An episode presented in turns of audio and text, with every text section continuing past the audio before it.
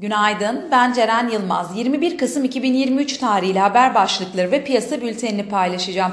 ECB'den faizlerde duruş sinyali gelirken İngiltere Merkez Bankası faizlerin tekrar artabileceğine dikkat çekti. Hamas lideri Haniye ateşkes anlaşmasına yakın olduklarını söyledi. Bu ay içinde büyük bir satış dalgası başlatan 30 yıllık tahvil ihalesinin aksine ABD 20 yıllık ihalesi sorunsuz geçti. Opiniel'de yatırımcıları Altman'ı yeniden CEO koltuğuna döndürmek için çalışıyor. Doların düşüşü sürerken Bloomberg Dolar Endeksi 11 haftanın en düşük seviyesine geriledi. Piyasalara genel olarak bakacak olursak pay piyasalarında yükselen faizler ile artan alternatif yatırım araçları getirileri, yabancı girişinin sınırlı olması, hisse senedi kredi faizlerinin yüksek seyretmesi gibi etkenler Borsa İstanbul'a yönelik yatırımcı talebinin yükselişleri sınırlandırıyor.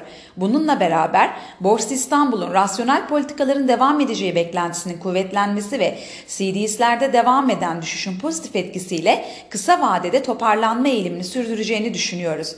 Global piyasalarda ise Fed'in faiz artırımlarının sonuna gelindiğine yönelik beklentilerle risk iştahında toparlanma eğilimi sürüyor. Bu sabah ABD vadeleri, Alman DAX vadelisi ve Asya borsalarının geneli alıcılı seyrediyor. Genel olarak ekonomik veriler, Fed üyelerinden gelecek açıklamalar ve jeopolitik gelişmelerin risk iştahı üzerinde etkili olmaya devam etmesini bekliyoruz.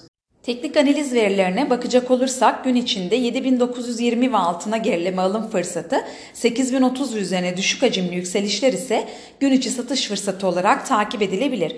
Viop tarafında ise gün içi long pozisyonlar için 8690, short pozisyonlar için ise 8830 zarar kes seviyesi olarak izlenebilir. Borsa İstanbul'un ve endeks kontratının güne pozitif eğilimle başlamasını bekliyoruz. Kazançlı günler dileriz.